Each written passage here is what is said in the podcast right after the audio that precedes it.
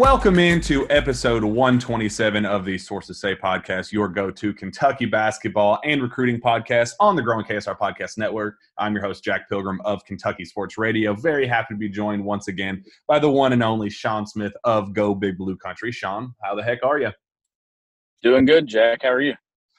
Well, I was doing quite fine until we got our significant news today that CJ Fredrick will miss the remainder of the season after undergoing hamstring surgery, a brand new injury, something completely unrelated to his other leg issue that he was dealing with. So quite an absolute blow. But, Sean, before we get into the action, talking about the injury and kind of what it means, and then obviously the game itself and kind of a breakdown of that, I wanted to tell our incredible Sources Say listeners about our friends at BetQL Daily, sponsored by FanDuel. Now I'm just starting to dip my toes into the world of sports betting, tossing a few bucks here and there throughout the week just to add a little bit of spice to the games I'd be watching anyway. After being completely out of the loop in this realm, I found BetQL Daily, sponsored by FanDuel, and it has been an absolute blast following along with the experts, understand where the market is moving, which smart bets are out there, and have some fun listening while you're at it. BetQL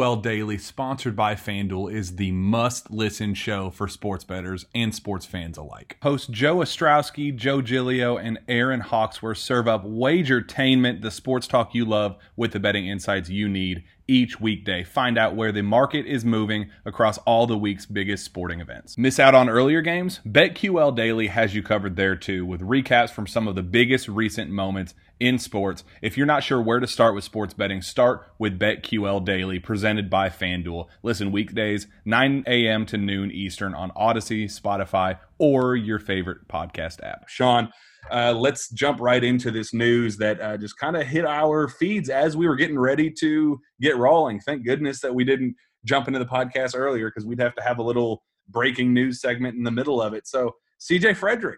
After seeing him enter the arena last night in crutches, you heard on the pregame radio show, Tom Leach said something to the effect of a hamstring issue.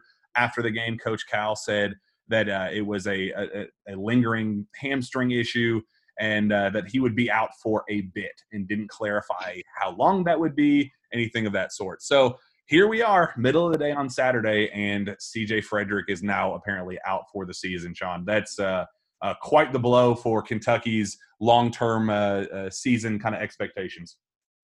It's deflating. It's not only deflating for CJ, it's deflating for the fans, because you're already seeing how good this team can shoot the basketball, and I still think that their best shooter is sidelined with an injury. And that's saying something, because this team is full of really good shooters. I hate it because it's a kid that essentially I know in a way was coming back home. I mean, he's coming to a place where his family was going to get to watch him play more often. He was going to be from right up the road, a place where he's had success as a basketball player, and now he has to wait even longer. And I know it's going to be hard. It's going to be a mental battle now, because you've had the injury issues at Iowa. You think you get those things cleaned up during the off season. And now you have this, and we really don't know how long that timetable is going to be, but it's just deflating news. Yeah, and that's kind of the story of it all, is just kind of how we got to this point. He arrives on campus. There was how his last injury and kind of the surgery that he had in the middle of the summer, how that all unfolded. There was a lot of kind of back and forth, and I know there was kind of some teasing and joking about, how significant the injury was, how long he would be out. Cal came out right afterward and said, "Oh, it's a minor procedure, no big deal whatsoever." Obviously there are other things out there saying, no, this was an actual legitimate, fracture surgery that he had to get done and all that. And looking at the timeline of it, he's now been out 5 months, 5 months. So we're well past the point of it being a minor injury. And now, the minor injury has turned into a very significant one, no matter how you slice it, no matter how the initial injury happened or the timeline of that. It's one of those things that he had just started ramping himself up and kind of getting his groove in practice. And Sean, I don't know. Do you think that this was he's overdoing it with trying to overcompensate for his, for his lower leg, kind of ankle, foot area, and kind of ends up tweaking up top of his leg? Or, I feel like that's kind of how that something like this would come about is you're kind of overworking yourself to try to compensate for one area, and then another part of your body kind of shuts down and crumbles. So I don't know. That's kind of just me talking out loud thinking. No, I mentioned that to you before we started recording, that I could see that probably playing into it. We know John Calipari's mentioned a couple of times, right, that he tried to go. I know back near media day, it seemed like he tried to give it a go and then he just was not ready. And then we got the report after the game, was it the last exhibition game last week, where Cal said he's going to practice tomorrow. So that was a week ago today. Yep. So we know that he's tried to give it a go. And I mean, I don't want to speculate or anything that maybe his body just wasn't ready to go at the rate that he was going at. But I think that obviously it could play a factor, because we know that he's not been able to do anything full speed, Jack, for a while. So we know that his body's not in the shape that it needed to be in. But it could have just been something that was just a freak accident as well. I'm sure more details will come out at some point. Yeah, and this is an issue of, you got to feel just sick for this kid, because you talk to his family, and I was talking a little bit with, CJ's uncle, who's just a fantastic guy. He's one of the all-time great shooters in Notre Dame basketball history, Joe. We talk fairly regularly, and he was, I think there was a little bit of concern late last night, because I think they had heard leading up to this news that there was an expectation that he was going to play. And I think there was a little bit of buzz that started leaking out a little bit, and kind of a little bit of panic that, okay, why is he not playing? What would lead him to be ramping up, about ready to suit up and take the floor, and then randomly be walking into an arena on crutches? Like there's no explanation for that outside of bad news. And I think they were kind of anticipating bad news, and then this is the bad news that ended up trickling out. So, I mean, it's devastating for a kid that's dealt with injury issues throughout his entire career.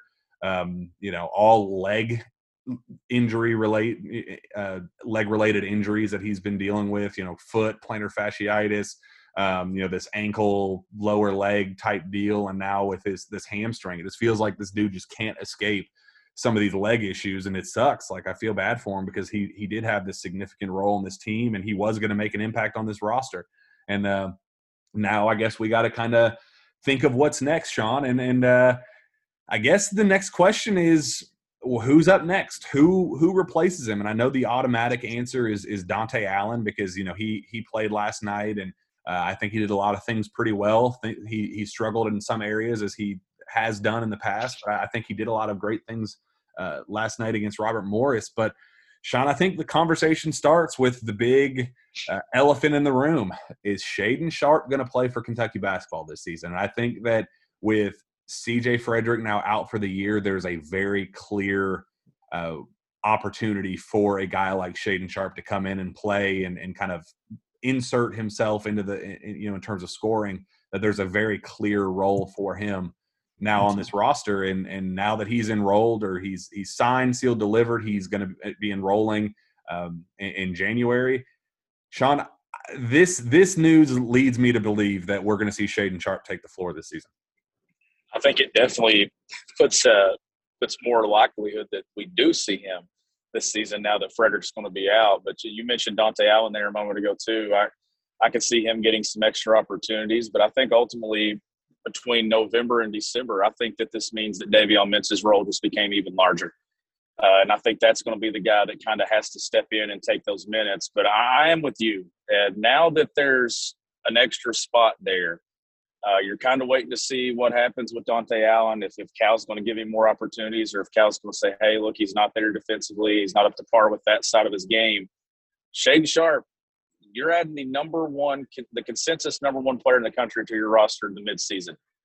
If he can help, Jack, and he comes in and he's just that good right away, and there's a spot, I think now this is more likely that you do see him than what it would have been. If Frederick was there and playing those minutes, I think it was going to be too complicated to kind of keep everyone happy. But now that this has happened, this logjam in the backcourt's really no longer a logjam when you think about it. Yeah, I think it's I think it's clear what Kentucky's rotation is, and so here's the deal. I talked to Shaedon's mentor and coach, Dwayne Washington, is his coach at team you play with on the EYBL circuit, a guy that has called a lot of big shots in this recruitment. And he was the one that initiated the first phone call with John Calipari and said, hey, I have a kid that you need on your team, and we got to make this thing happen. And Cal offered him a scholarship without even watching him play a single time because he trusts that relationship that he has built up with Dwayne Washington and just in the past. So there's this is a relationship that's gone on for a while. And I was talking to this guy who's a very impactful voice in this kid's life. And he said he is coming in 100% to practice. He's not going there to play. He's not, going to rush himself into anything. Cal's not going to rush him into anything. But if Cal calls his number, he will be ready. He will play this year if Cal wants him to play. This is not something that he's going to come in and kind of force his way into the rotation and say, I don't care what you guys want. This is going to be a me thing. I want to get my name out there and kind of shoot up my, draft stock and those sorts of things. This is not the case. This is a kid that just wants to come in and develop himself and help the team however he can in the immediate term, and then in the long term develop himself for, the 2022-2023 season, because it has been determined that he will not be eligible for the 2022 NBA draft. So this is about a development year. This is a development semester for him.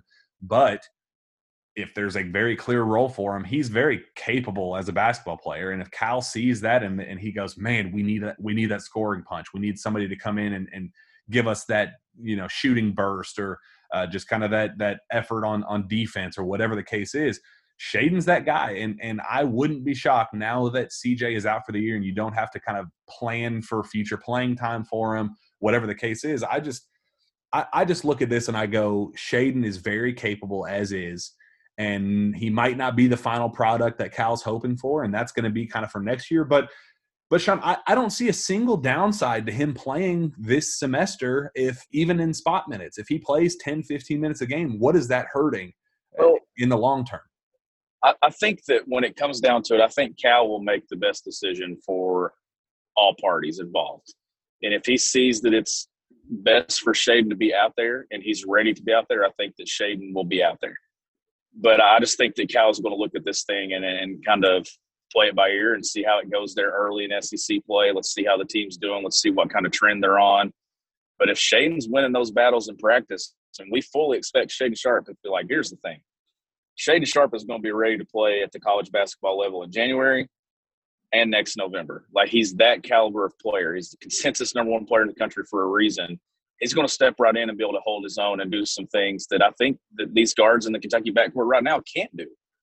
And that's going to be a difference maker. That's going to help them in practice. And if they see that can help them in games, then I could see Shaedon Sharpe definitely playing for Kentucky this year. I was of the belief that it wasn't going to happen, but now with the news of CJ Fredrick, I think it is more likely that at least Cal starts to entertain that thought and that idea. But, Shaedon gets here in January, Jack. Now Kentucky has to make it through November and December. Now this schedule, November, it's okay. I don't see Kentucky losing any of these games. You get in December, you're on a road trip to Notre Dame. You've got Ohio State. You've got Louisville. You've got games there, an SEC game there in late December. Kentucky's going to be fine, though, even with the news of Frederick, because this is where the return of Davion Mintz is just – it now makes sense. It makes so much more sense now than it did in July. And I know I've talked about that the last few weeks, too, that you kind of just see a logjam here at backcourt and the guards and how's Cal going to keep everybody happy. Not saying that an injury to CJ Fredrick has made things easier for John Calipari, but I think what it's done is it's kind of going to help Kentucky to identify roles a little bit easier, maybe sooner than what we thought it was going to happen, because this backcourt is still solid. Yeah, I think that was my biggest question after the Duke game is, where does Davion Mintz fit into this whole equation? Because I thought it was pretty clear that he had a spot on this team and he had a spot on this roster, but where in the rotation, but where does he fit in terms of role? Is he that spark plug guy? Is he kind of an enforcer, a defensive kind of bulldog that's going to come in and kind of give you some grinded out minutes, or, like what is his role exactly going to be?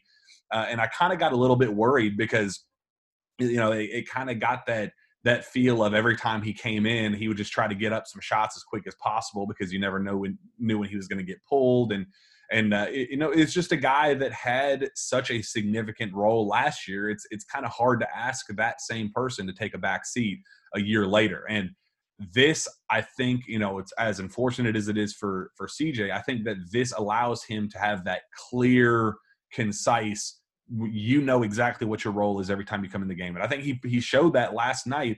I guess that's kind of the best thing in all of this is we haven't seen CJ play at all yet. So what we've seen on the floor right now, UK has already competed against Duke on college basketball's biggest stage, and they already beat the absolute hell out of Robert Morris.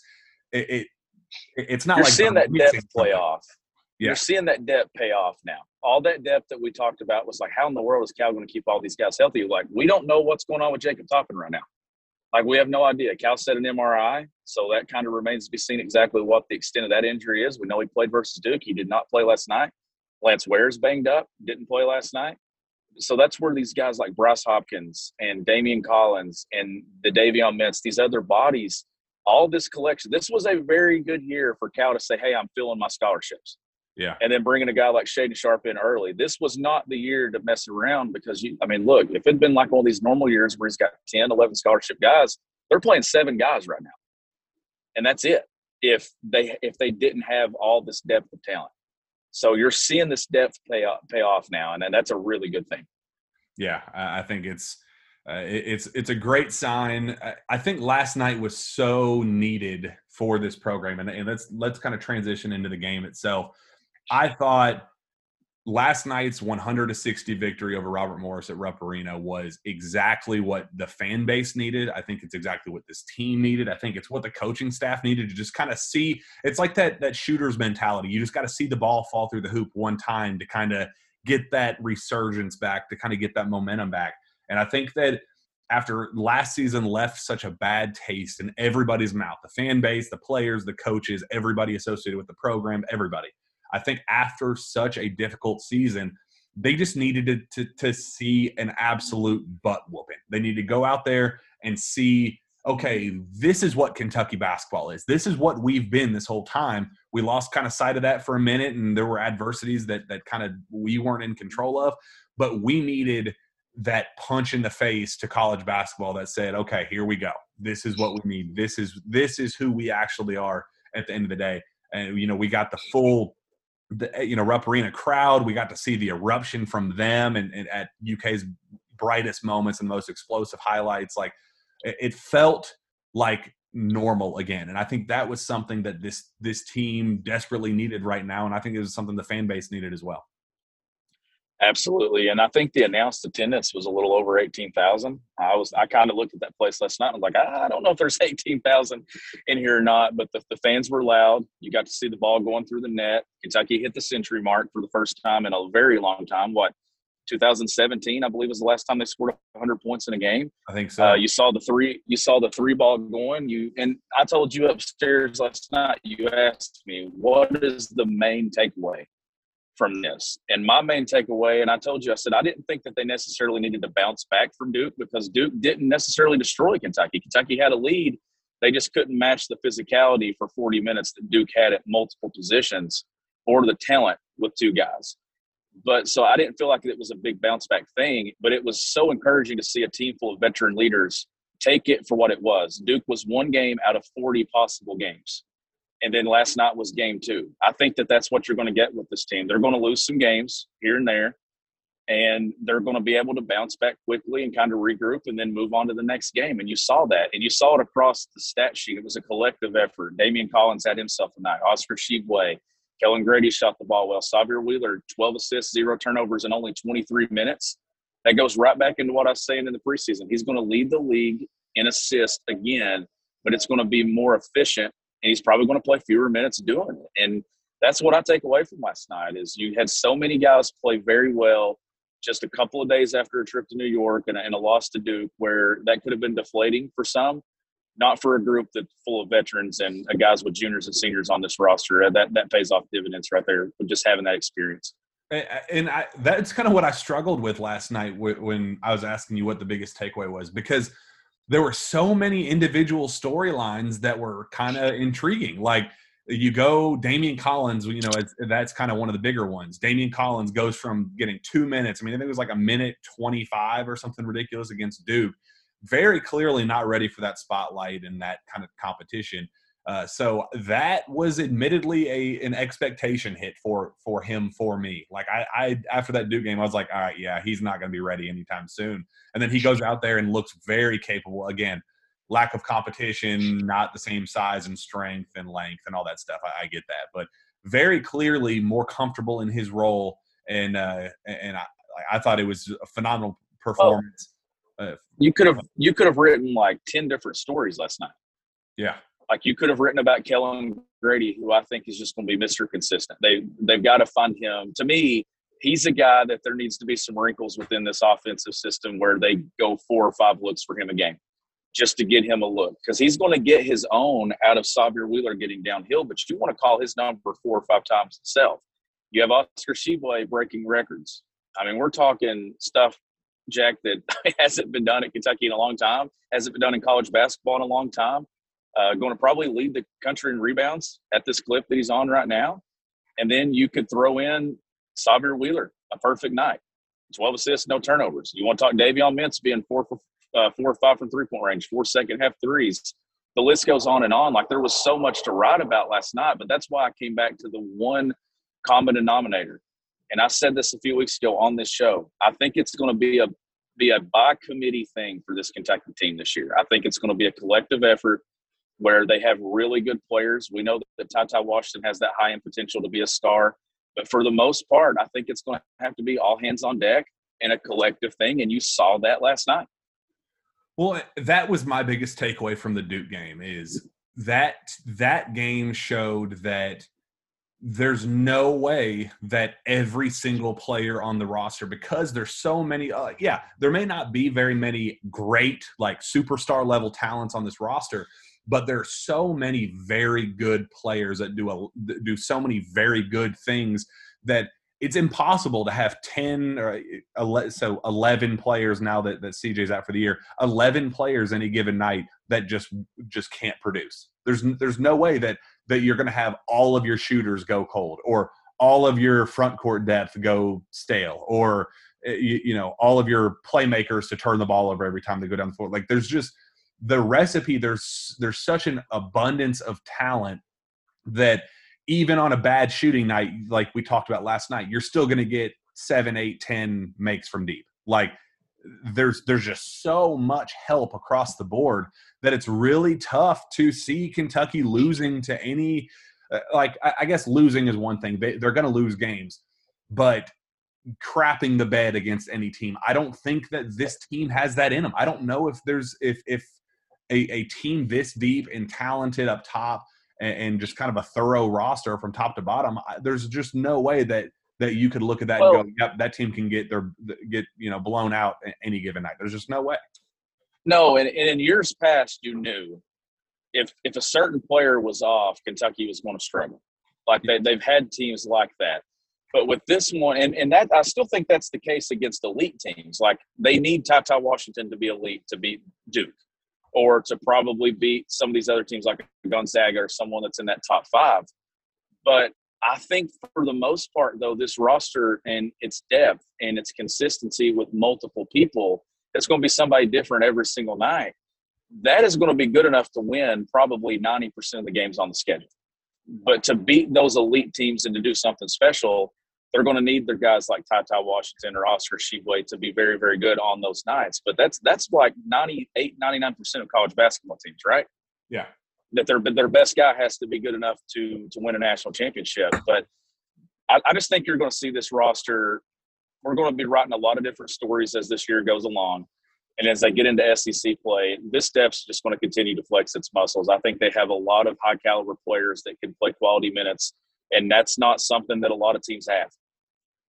Yeah, I mean, think of if Duke doesn't have Paolo, if he gets in foul trouble or he's out for a long extended period of time, do they have the other pieces to make up for it? I'm still not convinced that to be the case. I don't think their bench is strong enough. I think there's a reason that it was a a basically 2-on-5 game where it was Trevor Keels and Paolo basically taking on the entire Kentucky roster and just beating them head to head. And those type of teams, what is Gonzaga without Chet Holmgren? What is Tennessee without Kennedy Chandler? What, you know, those type of things. Kentucky doesn't have a single player on that roster. Maybe Oscar Tshiebwe is probably the closest thing to it. If Oscar's in early foul trouble, who is that replacement guy? But as we saw against Duke, the Kentucky front court, they're able to adjust. You know, if Keon's struggling, Jacob Toppin can come in, or Lance Ware can come in, or you know, Bryce Hopkins can play that versatile, you know, small ball forward role or whatever. Like there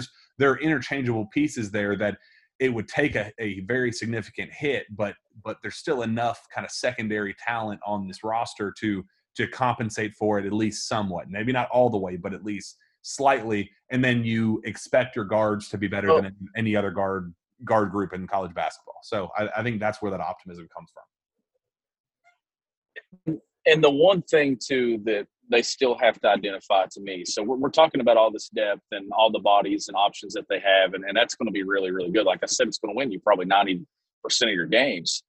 They still got to identify, though, those crunch moments under four. Let's say you're down a basket, you need a bucket. Who are you going to? And I think that's the stuff that's kind of going to play itself out. I don't see that playing itself out in November. I think that's going to play itself out in those December games against on the road at Notre Dame, Ohio State, Louisville, and then early in SEC play. They're going to find out who their closers are. Like, who's the guy that you want the ball in their hands late in the game? Are they going to be able to have a post presence? Are they going to be able to get something at Oscar Tshiebwe on the block if they need to? Is that a Keion Brooks that gets that opportunity on the block? Do they isolate Ty Ty Washington, or is it Kellen Grady slashing and coming off some screen, some of that floppy action that Kentucky's been so good at over the years? I think that's where we're going to have to see some questions answered later in the season, because I just don't see them being in situations over the next month that's really going to say, okay, who does our closer today? Like, who do we need to go to here in this situation? I just think situational basketball, we're going to have to wait a bit. But right now it's going to be about adding to this depth, getting multiple guys playing well, getting multiple guys comfortable, especially Daimion Collins.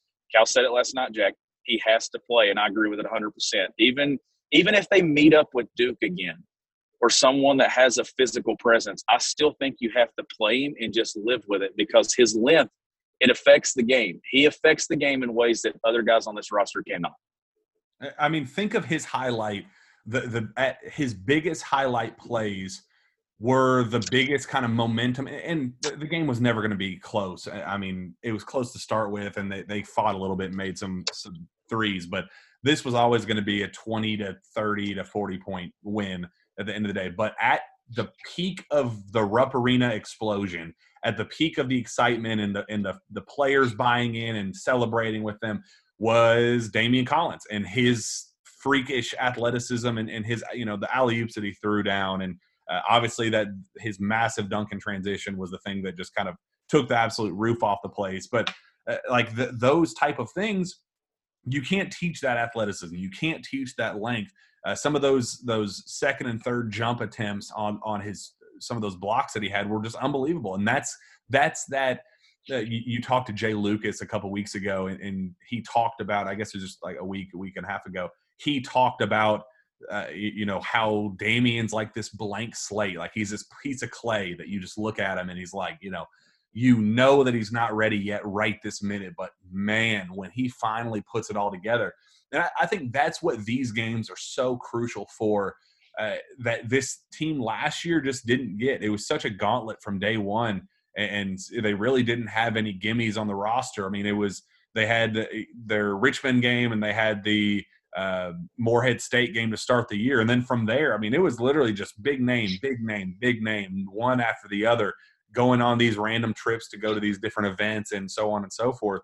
And they never got that chance to, like, BJ Boston never got his chance to have a 30-point explosion game where he could just go out there and let loose a little bit. And like, it was, imagine the struggles that Ty had game one against Duke. Imagine if Kentucky had followed that up with their trip to Notre Dame. And then after that, their trip to the CBS Classic to play Ohio State. You know, if it was back to back to back, maybe he wouldn't get that looseness and that that just feel for college basketball. Sometimes, Sean, you just got to go beat the hell out of somebody. Sometimes you just got to see the ball fall through the hoop. You just got to go beat a team really bad.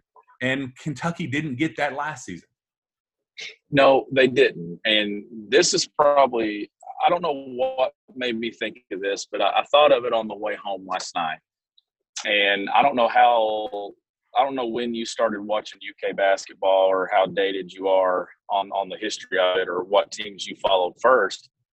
But and maybe this isn't a good comparison. It probably is too early, and I don't want to say that they're of the caliber, but the pieces and just the collection kind of remind me of some of Tubby's teams there early in the 2000s, like the group, I think, after Tayshaun Prince left, with Cliff Hawkins at point, Gerald Fitch, Eric Daniels, Chuck Hayes, Clint Ozabuki. Like, there weren't those guys on that team that were just clear-cut stars. But they had a really good collection of great players done their individual job very, very well. And I think that this team has those guys. But you also saw when it come down to the end of the year, you know, Keith Bogans had the ankle injury and everything there, and then he and stuff late in the season, and it cost them, I know, some games. But I could see this team being kind of a similar mold that reminds me of those teams where you still got your dudes that you know who they are. And I think Ty Ty's still their best option at guard. I think that's your star in the making at some point this season. But you've also got some pretty good dudes that are pretty damn good at their job across this roster. Oscar Tshiebwe going to clean the glass. I think they have potential with some two or three guys that can defend their position very well. Sahvir Wheeler setting the table with assists. You have your shooters. They're really good in three areas.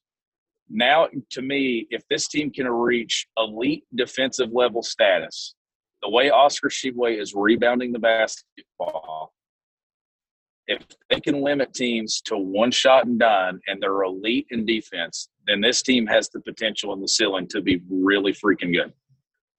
Yeah, I think you hit the nail on the head. I think that's where that excitement comes from. It's that there's no one player that this team relies on as your make or break type player on the roster. There's not a single guy that you have to say, okay, he has to put up 30 points this game for Kentucky to stay in it, or like it's all complementary pieces. It's all things that they work together so well and the chemistry so well. I mean, think of after the game last night when Oscar's talking at the podium and Ty Ty Washington in the back of in one of the media seats, and Ty Ty comes out of the locker room and he screams at the top of his lungs, "Oscar, you're a legend, you're a beast," and like Oscar has this big old grin on his face, and there's just such happiness. And Davion Mintz, he leaves the podium and Davion says, "My man, you're a beast, you are a beast, Oscar." Like little things like that. It's infectious. Yeah. It's infectious is what it is. When you play the game at a level that is so hard and you see a teammate that's beside you playing his absolute hardest going for rebounds, or you see Sahvir Wheeler playing place, it's infectious. And it's those guys that are energy starters. They don't have to be the best player on our team, but they can certainly be the most important because that's what ignites the fire. And if you get it going, and you just ignite it, and you got a little spark going, and that first flame pops up. Next thing you know, the whole thing's engulfed. And if this team reaches that status to where they're so bought in and everyone is throwing something on the fire, then I think this team can be very, very good. I think this is going to be a team that when we look up at the end of the year, they're going to be one of the most consistent teams in college basketball that's going to be in contention for a 1-2 top 3 seed. I really fully believe that. But they need some wins in the non-conference to kind of set the tone before they get into SEC play. SEC play is going to be brutal. But man, they've got a lot of pieces, Jack, that just have experience. And I think for the most part, they have guys that really don't care what the role is right now. They just want to win. Yeah, I go back to last season and hearing of, you know, all the things going on behind the scenes and all the drama and how we heard that the team kind of clicked off from day one, where a couple players kind of grouped together at the beginning and then another couple grouped together. And there was just so much isolation just in general because of COVID. But the team itself, there just was not good chemistry at all. And I thought it was really telling that this summer when the preseason practices started, you know, I talked to different people from top to bottom within the organization, within the program. And the only thing you'd say, you know, okay, who's the biggest surprise here? Who's the one guy that's going to be the superstar? You'd ask those type of questions. And every single time it would go back to, man, it doesn't even matter because the chemistry is so good. That stuff doesn't even matter. Like, and you kind of got that sense like, okay, so is there not a superstar on this team? Is there not a major surprise? And then you started getting word of, you know, Bryce Hopkins being a big surprise and Ty Ty Washington kind of emerging as that guy. But the very early impression was, man, the team synergy and the overall chemistry is night and day difference between last year and this year. And I think it's telling. Like you said, it's contagious. It's an infectious thing that I think has kind of leaked into the entire roster from top to bottom. There's just pure love. Like I go to Ty Ty. Ty Ty's a guy that everybody hyped up to be the superstar, and he's had, you know, 19 points in his first two games combined, and he hasn't shot all that well. He had a very solid game against Robert Morris. Like I was impressed with what we saw, but he hasn't had his 25-point breakthrough game where he hits 5 threes from deep and you know, goes ballistic. Like we haven't had that moment. But Sean, what was the one thing you noticed about Ty Ty all game long against Robert Morris? He had his arm around somebody. He was yelling up into the audience and throwing his hands up in the air going, yeah, get louder, get louder. He's that type. And then you see his dad tweet out the exact same message. You know, it's not about your individual stats at Kentucky. You go to Kentucky to win. And he tweeted that this morning, and I thought that was very encouraging to see. I literally think that this is a team that they don't care, and you can see already how much they love one another. And that's something that these teams usually, they start finding that in late December, early January. Now, look, and I don't want to seem like we're overreacting to a 40-point win versus Robert Morris. This team certainly has things to work on to get where they want to go. But the foundation is there for this team to kind of be on track a little bit ahead of what John Calipari teams are. And that's where I was coming from earlier this week. I didn't get to do Sources Say with you after Duke, but my message would have been, it's one game. And I tweeted it that night. That loss changed nothing about how I view this team. Are there teams, I think, right now in college basketball better than Kentucky? Yes, but I think there's very few. Do those teams have the same ceiling that Kentucky has? I don't know. I think Kentucky has a high ceiling that they're going to figure some things out. Like I said, who's the guy that they need to play through late in games? But for the most part, the one thing that I think that this team needs to key in on, become an elite defensive team, and the rest takes care of itself, because this team is going to naturally score points because they have so many shooters and guys that can do and do those things offensively and put the ball in the basket. If they can buy in and be elite defensively as a unit, this could be a very, very good team. Yeah, I think it's a very high floor, high ceiling type team where you saw if they're not hitting shots against Duke, if Ty Ty Washington struggles to get the ball in the hoop, and there's, you know, front court depth is an issue and defense is an issue, those type of things, you're still competing against Duke, who's seen as a true national title contender. And that's why, Sean, you brought that up about after the Duke game where nothing changed for you. If anything, I think I was a little bit more optimistic about UK's long-term success and consistency after Duke.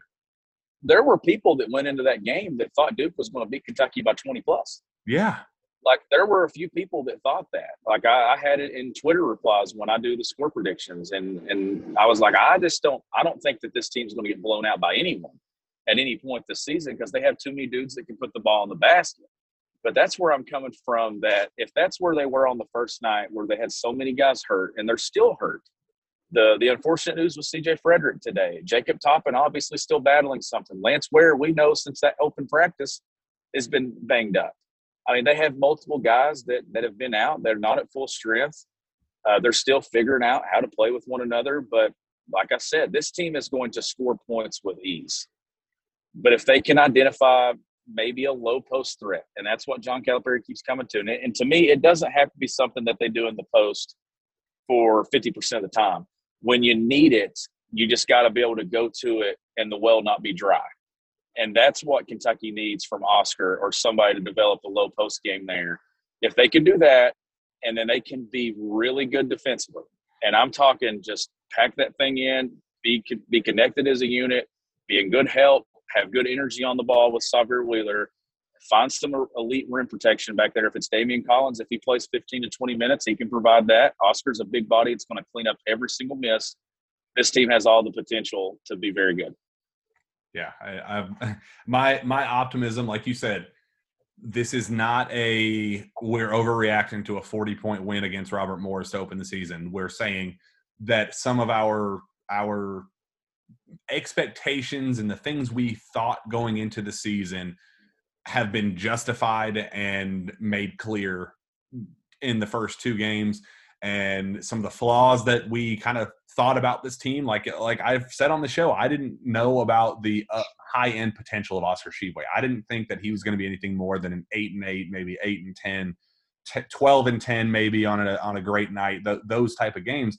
I never in a million years thought that we'd be getting this type of just consistent, unbelievable production that we've seen out of Oscar. We've seen him against the best of the best competition. Literally, he did that against the best front court in college basketball in Duke's. And then he follows it up with another just as impressive performance against Robert Morris. And I think those type of things, it feels like our expectations that we had going into the year have been justified. And now it's just kind of a little nitpicky thing. It, not like last year, it was such big, like, what do you do about the point guard position? Like, those type of big questions, I have none on this roster. I think that there's every little kind of gripe that we have, it's all nitpicky. And I think that's the makings and recipe for a very successful team. It is. And I agree with you 100%. Everything that you said there with Oscar, it's a mindset. I've always told kids that I coach that rebounding and defense is all I want to. Like, it doesn't take a ton of skill to rebound. It's just a mindset. You get that thing in your mind that you're going and getting that thing with two hands. And now they are teaching him some technique. You know, John Calipari talked about that post game about not pushing in the back, that going and get the ball at the highest point and rebounding with two hands and things like that. They're teaching those techniques, and you're seeing that pay off. But Oscar has this mindset right now that every rebound that comes off that rim or that glass, it's his, regardless of which end of the floor they're on, if it's on the offensive end or the defensive end. And he's had that mindset for a while. He told us at Media Day, I want to average 20 rebounds a game. And I think we all were like, okay, cool, maybe he'll get there a game or two. Well, he's already done it twice, but it's all a mindset. And if this team gets that same mindset defensively, then I think that they can be good. And then Sahvir Wheeler, like I said, 12 assists, 0 turnovers in 23 minutes. Like, that's the efficiency that I saw him playing with at Kentucky. He's not getting that efficiency somewhere at Georgia because the players around him aren't as good as the guys at Kentucky. Sahvir Wheeler at Kentucky is going to be a very efficient player when he plays under control and this team continues to find out who they are. I think late in that Duke game he got tired, like Cal said, and then it came down to Ty wasn't himself. They were looking for offense, trying to get baskets, and he tried to do a little too much. Last night, he did exactly what he needs to do. I think he also got 4 steals, if I'm not mistaken, Jack. Is that correct on that number? For him, I believe. Finished with 3 steals. Okay. The official box score has 4 right here. Even better. Even better. Well, did you notice that the box score late last night said 11 assists, and then they gave a 12th? They did. He gave him a 12. So that might have been the updated one. I think I'm looking at – sorry, correct. Correction, my fault. That's the season totals. He's got 4 for the season. I'm sorry. So it was 3 last night. But 12 assists, 3 steals, no turnovers, only 2 fouls, 2 of 7 shooting. But like you said, I think this performance was more impressive than what we saw against Duke. And what he did against Duke, I thought was unbelievable, even though he got sloppy late and the turnovers kind of cost him late. But I thought he was phenomenal against Duke. I just thought he was even better against Robert Morris. I think you don't need him to score 15, 20 points a game for him to be successful. No. What he did against Robert Morris is what this team needs. 22 assists, 7 turnovers through 2 games. We'll take 7 of those turnovers were in game 1. So that right there, you want to see that differential. You want to see that high assist, low turnover ratio. But the fact that he's also getting steals too, it kind of cancels out some of those possessions that he will give up at times.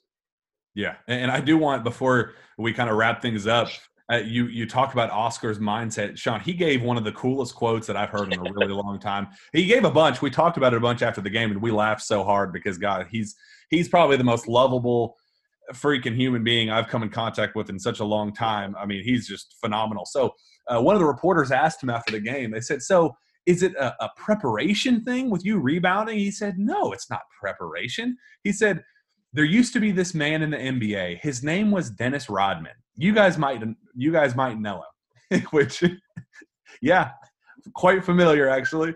And then he says, I watched that dude. He did not care about scoring. The NBA didn't pay him to have crazy 20, 40-point nights. They paid him to go rebound and do a lot of things. Rebounding is going to help your team. I have that mentality. I'm getting better on offense under Coach Calipari. He wants me to get better, but rebounding is the one thing I know nobody can stop me from getting. I can get that anytime I want. I don't care how tall you are. If you think you can box me out, it's going to be a fight. It's going to be a real fight. Like, what a quote, man. Like, it's like he's one of the most likable human beings that I've come in contact with in a very long time covering this, But man, you read that, and I heard his voice the entire time you read that. And just his energy, his smile.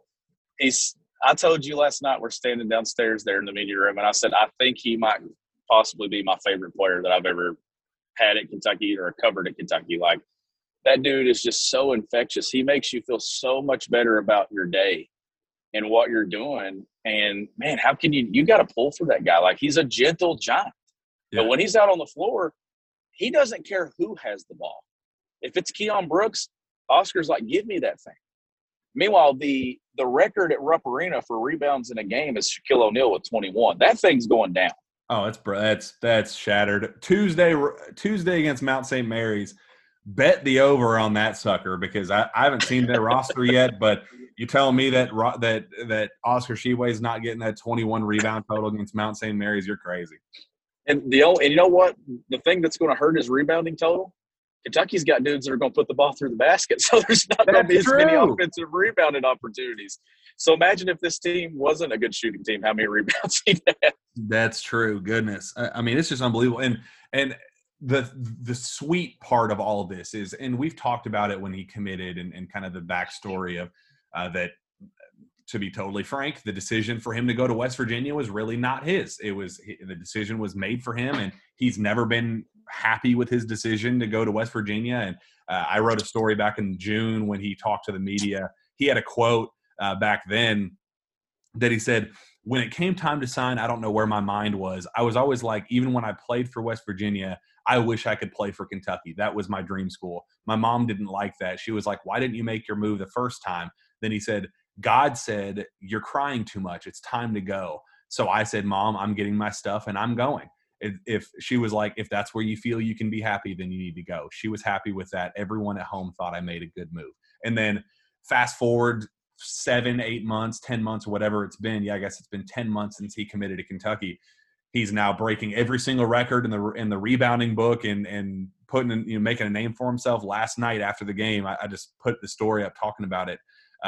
He talked about all he wanted to do is make a name for himself. He said, I told people from the beginning, I want to be remembered.